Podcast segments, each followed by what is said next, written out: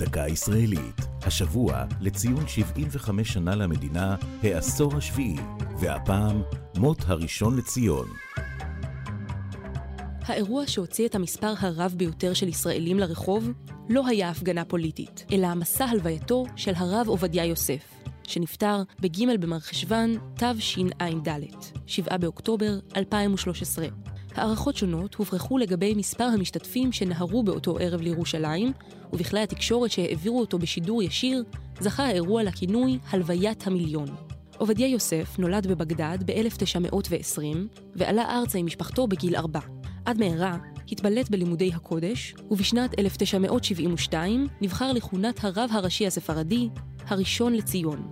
עשור לאחר מכן היה למנהיג הרוחני שמאחורי תנועת ש"ס, ועמד בראש הגוף בעל הסמכות העליונה במפלגה, מועצת חכמי התורה. אולם מפעלו של הרב עובדיה, מרן בפי נאמניו, היה תורני בעיקר. עשרות כרכים של ספרי שאלות ותשובות בהלכה, בהם יביע עומר, יחווה דעת וחזון עובדיה, שעסקו בענייני יום-יום ובהלכות מדינה כאחת.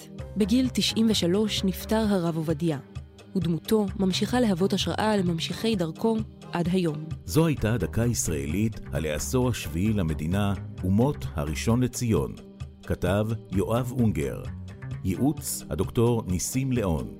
הגישה ענבר פייבל.